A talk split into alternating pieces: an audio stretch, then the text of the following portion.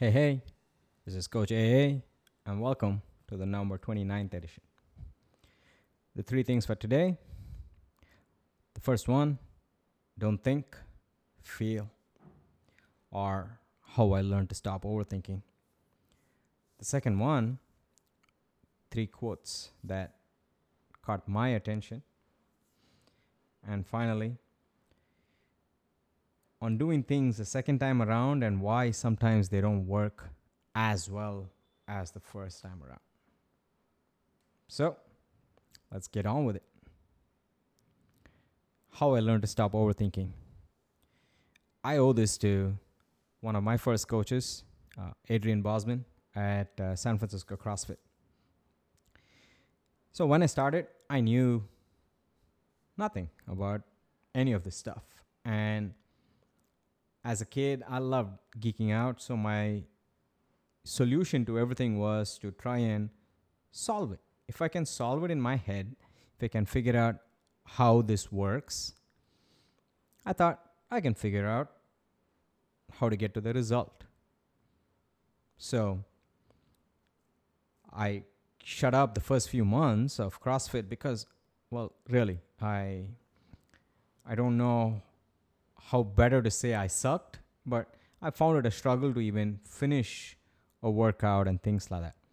But once I found my groove, you know, bits of my personality that were uh, in check until then, well, started showing up. So as soon as Boz finished explaining the workout, I would ask him, you know, at least one question, but more like three. How do I do this? Or is this what we're supposed to do? Or what if I did this and this instead of that and that? Just questions. And he would patiently answer until one day he didn't. One day, he just stopped me and he said, Hey, Arv, turn this off. And I still vividly remember him standing where he would normally stand and coach, putting his finger to his head and signaling for me. And I didn't really have time to process it because that's something that jars with me, okay? Because I've never done things that way. But, well, the next thing was workout timer started and you get to it. And that workout was very different. It was amongst the few times when I really did manage to not let my head or my brain get in the way of things.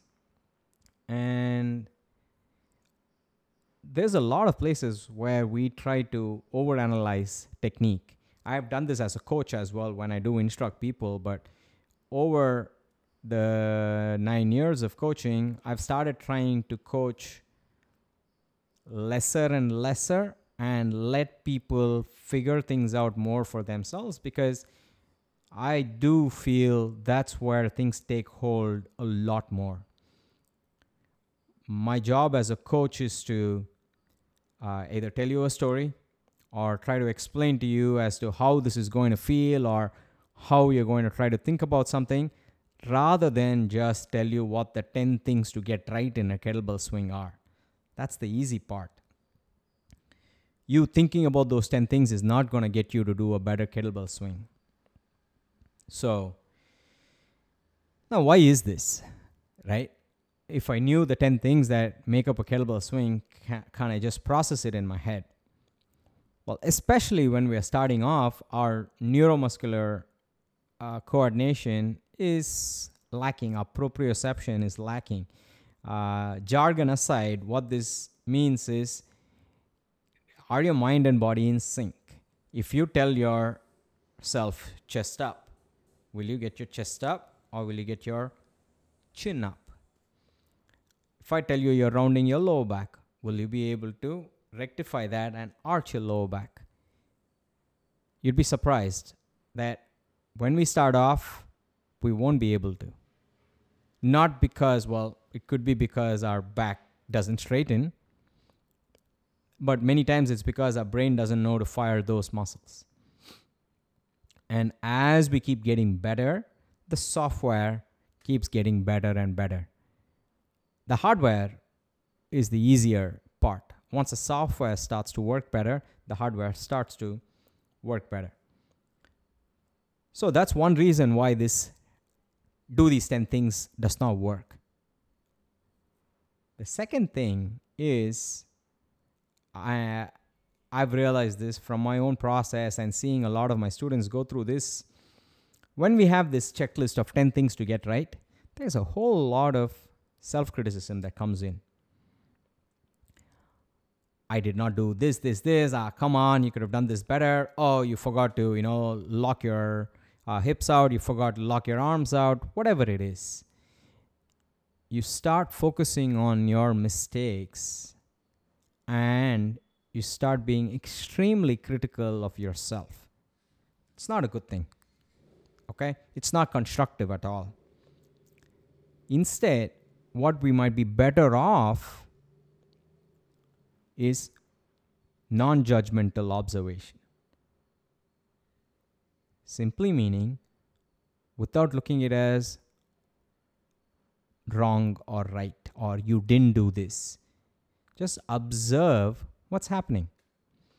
And the funny thing is, as you start to observe what's happening, and as long as you have a clear idea, and I don't mean this as these are the 10 things in technique, but many times we are, we are very good visually.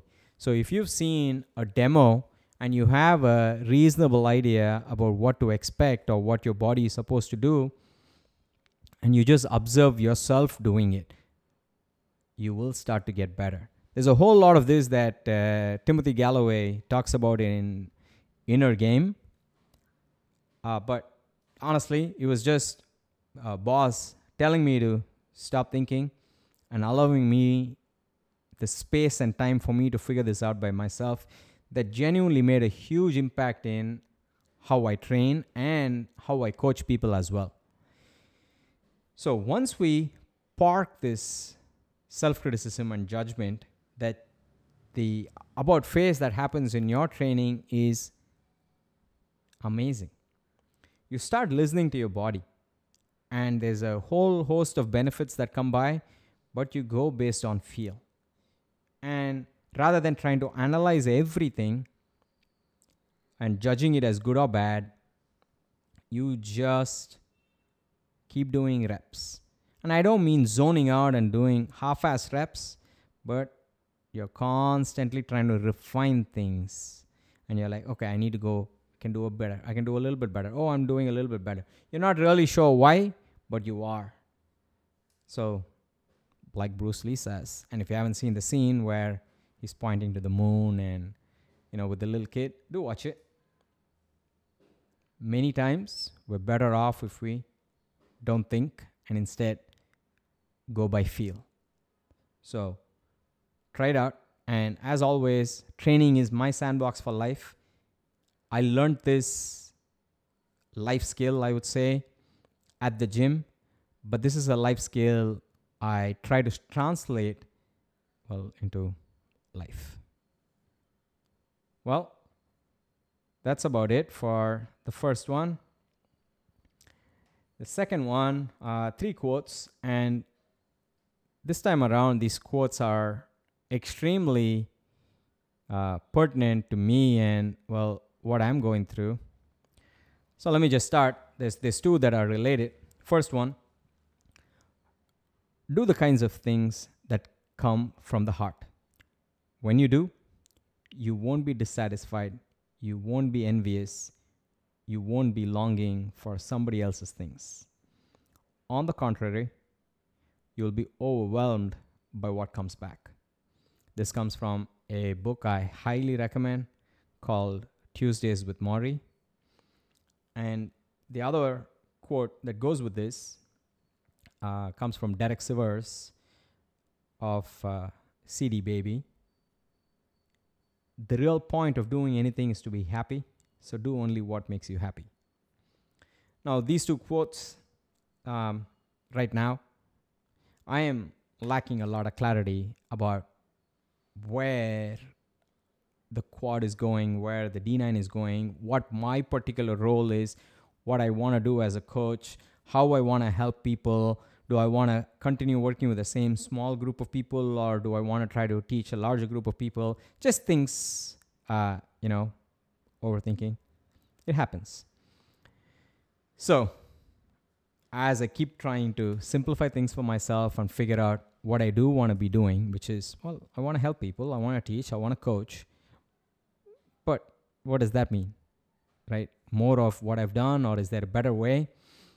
I keep reminding myself that whatever it is, it needs to make me happy. Because if I'm not happy, I can't help you at all.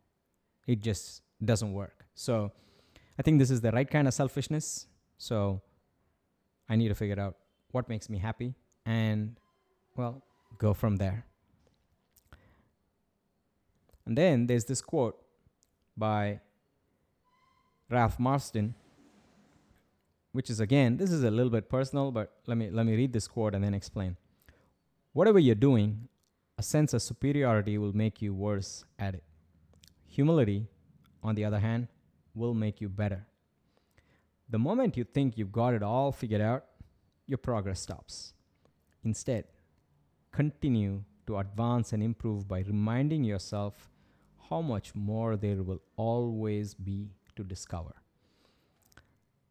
The reason this sticks in my head is as a kid, I was a cocky little shit.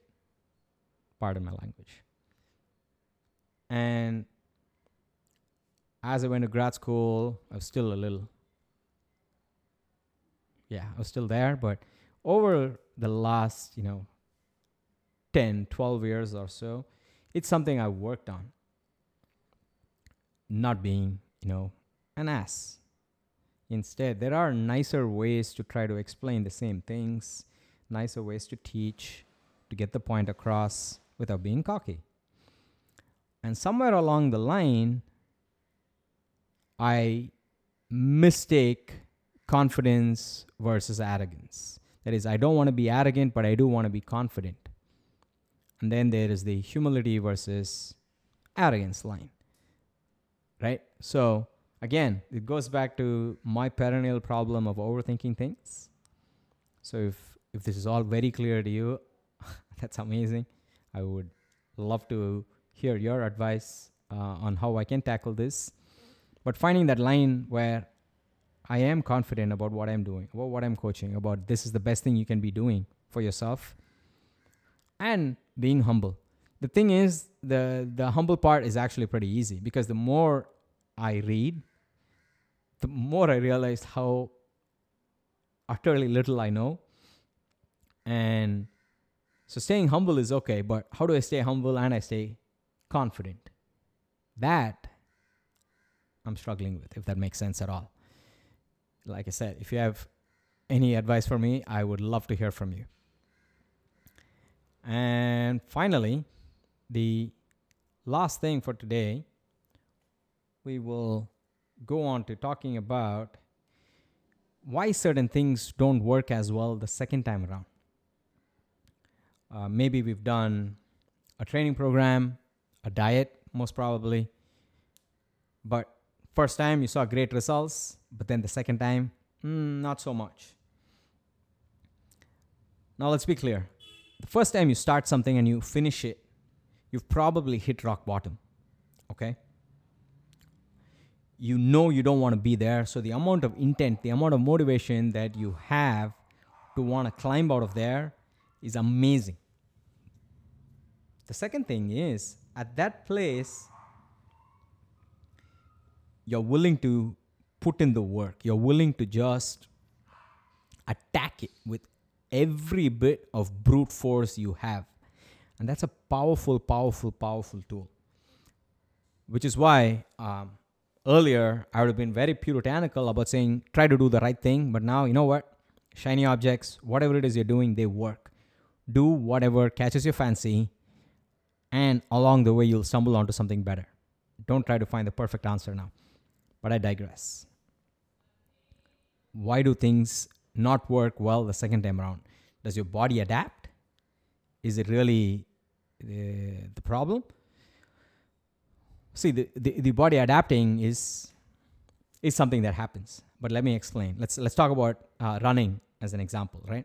When you start running, say the amount of calories you expend or the amount of time it takes you to run five kilometers or whatever is a lot, and then you might start losing a lot of weight as you start running. Well, this is how it happened for me, so it's easy to use running as an example. And then after a certain point, it's it stops, it slows down. Why? Because your body gets pretty efficient at it. Okay? It starts to try to minimize the amount of energy expenditure to do the same amount of work. Your aerobic base has gotten better, and your cadence, your running style, all of it will get better to a certain extent. And so the diminishing returns start. After that, you got to do something else. You got to either run faster, run more, things like that, right? So that's why, you know, there is that thing about adaptation. But let's talk about, you know, a diet or going to the gym for three months at a stretch. Hey, I did this last January, I lost 10 kilos, whatever it is. But, or I went on this diet and this time around, you know what, didn't go too well. It has less to do with physiological adaptations and more to do with us. And that's what I want to explain. So, what happens is, well, we know too much. We know it's going to be hard.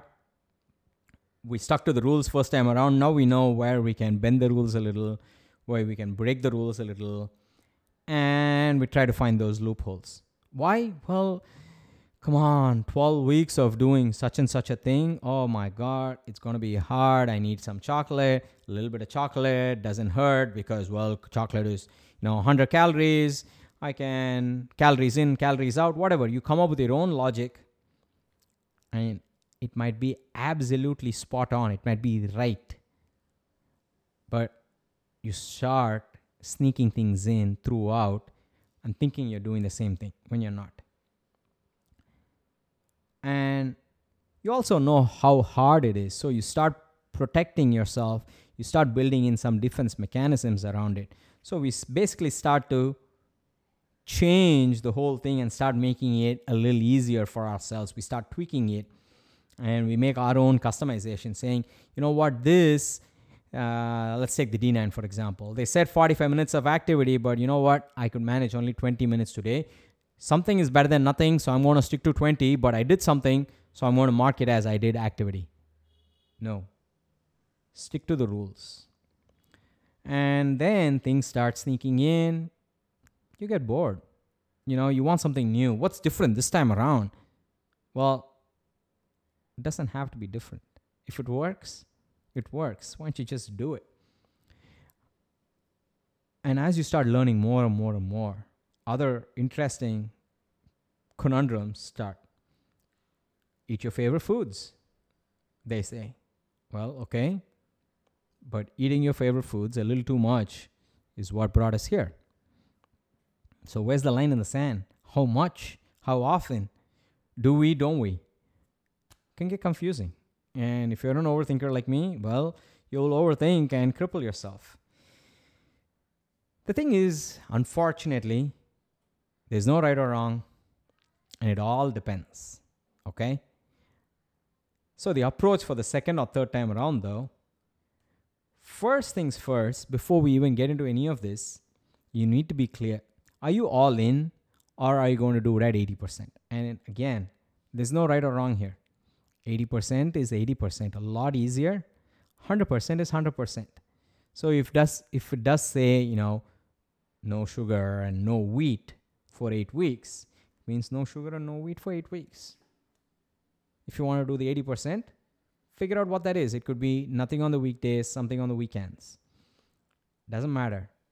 Fix the rule. And last time you probably did it gung ho, right? Full on. Eight weeks means eight weeks, no weekends. And this time you're tweaking it. So, of course, you're not going to get the same results, but it might be okay because this time you might want to continue for the rest of the year because 80% is not that hard. So here's some thoughts about what else you can do. Follow the plan, don't meddle with it. If you're going to meddle with it, make that the plan, assess it, do it for four weeks. Did it work? Did it not work? If it did not work, go back to the main plan. You are done with your tweaking. Okay? Try it next time around. Behave like a beginner. For example, if you have to write a detailed food journal and you did it the last time around, but this time you're like, yeah, if I have my own shorthand or I don't really need it, I eat the same thing every day. No, shut up. Do it. Okay? Don't skip steps. Stay patient. And start with a clean slate. Like all of this is different ways of saying the same thing. The one thing you should definitely do though second time around, because second time around should be better than first time around, is build on your lessons from the first time around. Write them down, codify them into this system, and that's it. It will be better than the first time because you know how to get to the end. You can do this. Most times, we make the second time around worse when it need not be the case at all. As long as you bring in the intent, you can do this. Okay? Always remember that. Well, with that, I am done with today's edition. Thanks for listening. This is Coach AA signing off until next weekend. Bye bye.